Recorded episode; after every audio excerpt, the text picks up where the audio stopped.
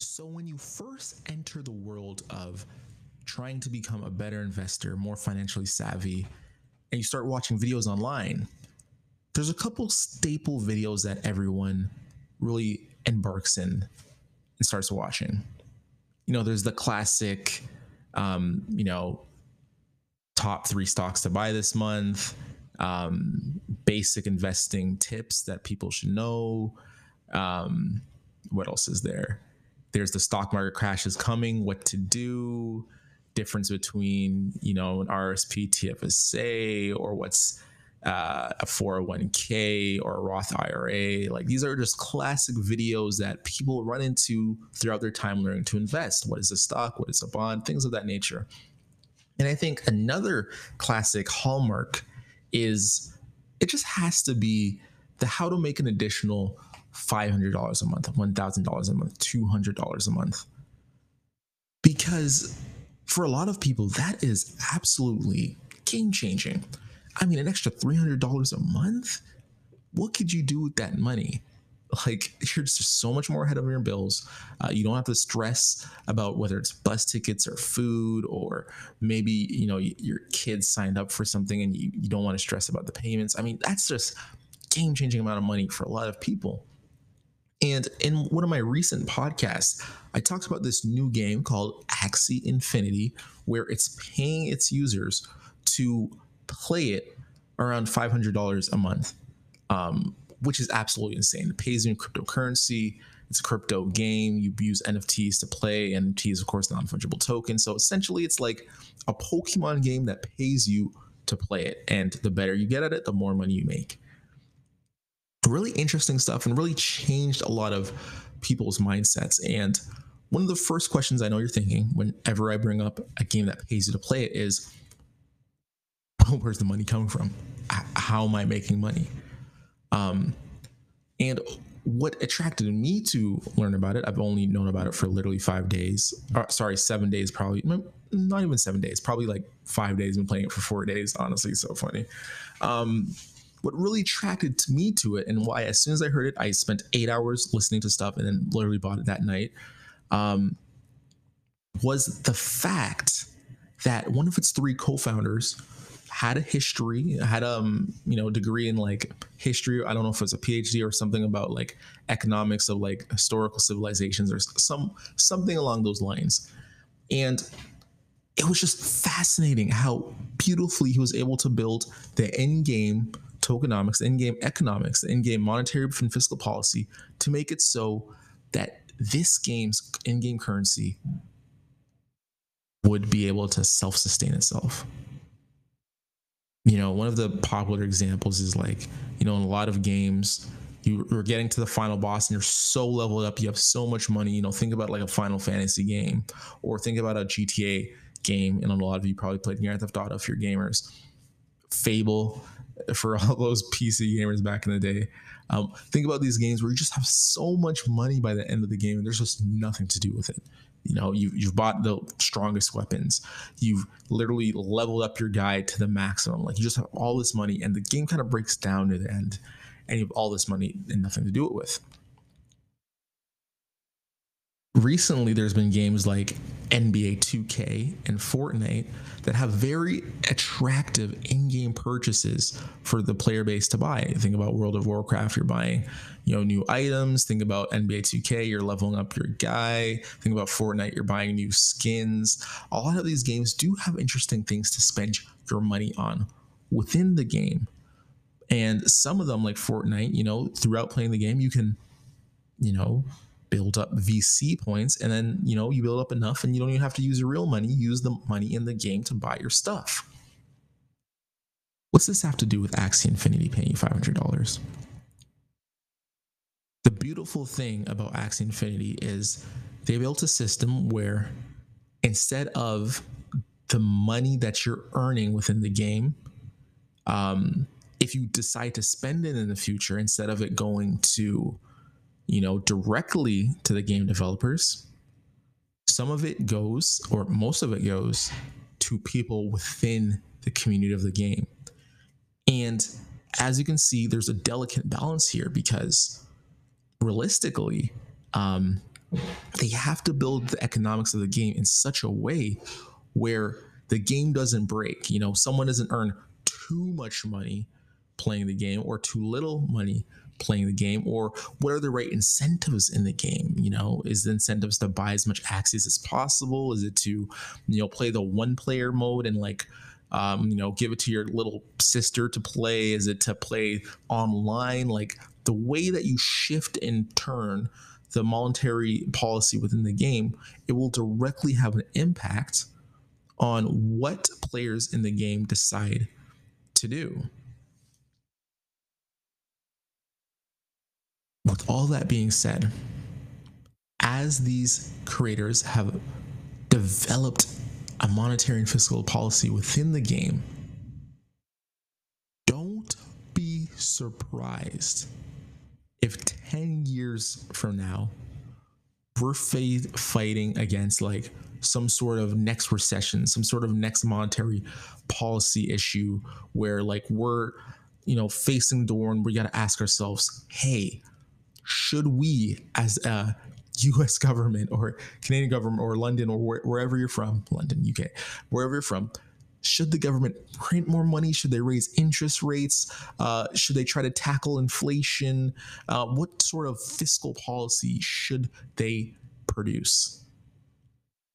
Do not be so surprised if these gaming worlds, such as an Axie Infinity, create such robust economic systems that real life governments start implementing them to run their government. Like, could you imagine that? the US government starts getting advice on how to run its government from a video game developer.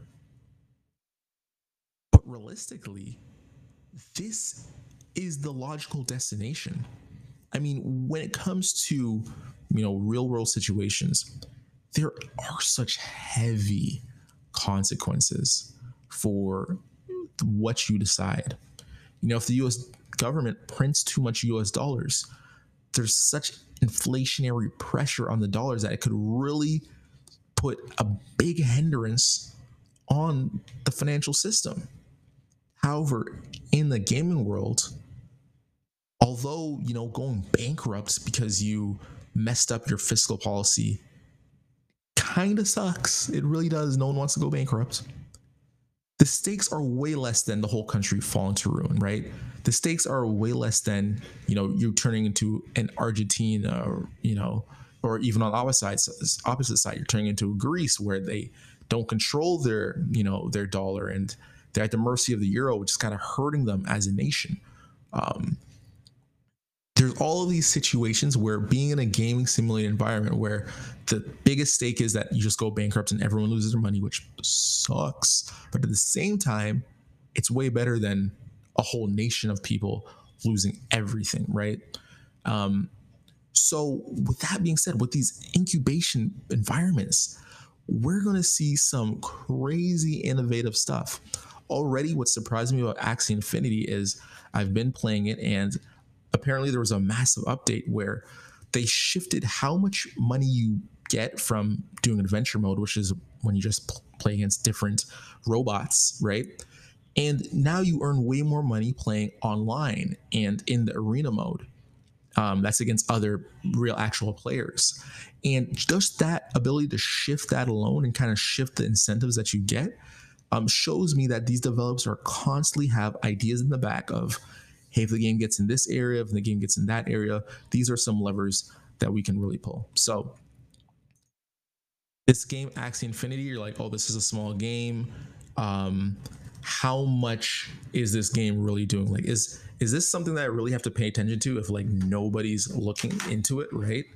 Um, let me just give you a real rundown on how big this game is already, because it honestly shocked me so much um, as I pull this up. So right now I'm on this website called CryptoSlam. Crypto Slam keeps track of all the buyers. Remember this, this NFT game. It's authenticated on the blockchain. All these characters, these NFTs you buy, you own them and it's authenticated on the blockchain. It's one of one.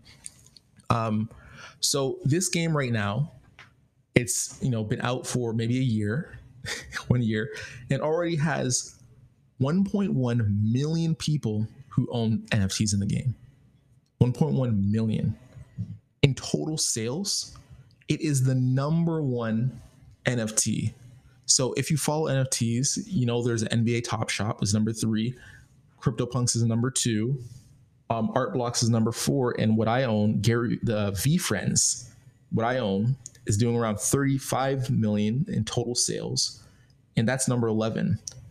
So Axie Infinity has 1.3 billion in total sales, where the second place, CryptoPunks, has 700 million. And Axie Infinity still has the ability to really grow. And there's a direct utility in the NFTs that you purchase within the game. Um, 1.1 million is an insane amount of people for a game that no one's heard of.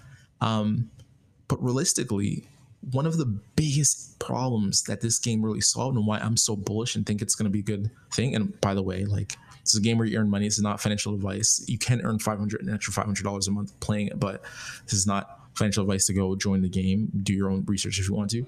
But one of the most interesting things is this game solved a huge problem. For all those ex gamers that used to play games a bunch in the day, back in the day, why did you stop gaming? What was it that really brought you out of gaming and into the real world? It was that feeling of feeling like you're wasting your time, right? It's just like you play five hours of games. Sure, you got really far in the game, but when you come into the real world, you really start to think to yourself, man, wasted my time, right? You come back from work, you dive into a game, you play it, you, you do good. Maybe you're leveling up in the core, um, the leaderboard in Call of Duty, but at a certain point, you're just maintaining your top spot of in Call of Duty. You start to feel this feeling that you're wasting your time. What if? Hear me out. What if just being one of the top players online in the game you didn't have to Twitch stream it. You didn't have to show up to tournaments, but just maintaining a top spot on the leaderboard paid you an extra $500, $600 every month. And that is the magic of building an economic system within the game that basically makes it so that you can earn money in the game and spend it in the game. And even though you're making $600 a month, there's incentives in the game that make the average person who plays it wants to respend that $600 in the game. It's it's absolutely unbelievable how like if someone told me they spent $600 a month in Fortnite, I'd be like you're an addict, you have a problem. In this game because that $600 you put back in the game can make you more money. Oh my god, it's it's so ingenious. Like it's it, it's so remarkably built that I'm glad that I'm one of probably one of the first people to tell you um, about it because this is only something that's starting a trend that I think will take off in the future. And as always, the best, most brightest investors are the uneducated ones. That's because the uneducated investor has never stopped learning. Have you heard of these play to earn games? Let me know um, in the comments. And do you think that it's actually possible that you know, Joe Biden's on the phone with a game developer, flying him in his office to help him figure out like what the interest rate would be. I, I know Joe Biden doesn't control interest rate; it's the Fed, but you know what I mean. Like, can you imagine the Fed calling him up? You know, Janet Yellen or whoever's running it now, hitting him up and saying, "Yo, should I raise interest rates? Is this a good idea?" Like, is, isn't that insane? I don't know. Anyways, it's your boy Fly Stu, and we Flight Crew have to take off. This podcast is brought to you by NordVPN. If you want to watch movies anywhere in the world, whether you're in the US and you want to watch UK movies, or if you just want a safe, reliable internet connection where you want to make sure that you're out on the go using Wi Fi, but you don't want to have your data actually compromised when you're checking your investments, use NordVPN. It is the best, number one, most reliable VPN service out right now. It's the one that I actually personally use. And for all the flight crew listeners, we actually have a cool deal when we partner with VPN, uh, NordVPN. So click the show notes. It helps support the podcast and also gives you the sweet benefits of getting a fast, reliable VPN. So, again, within the show notes, within the comments of this podcast, you'll be able to see the NordVPN link. Click it there, it will help the show and give you that fast, reliable internet. Thanks, Flight Crew. Bye.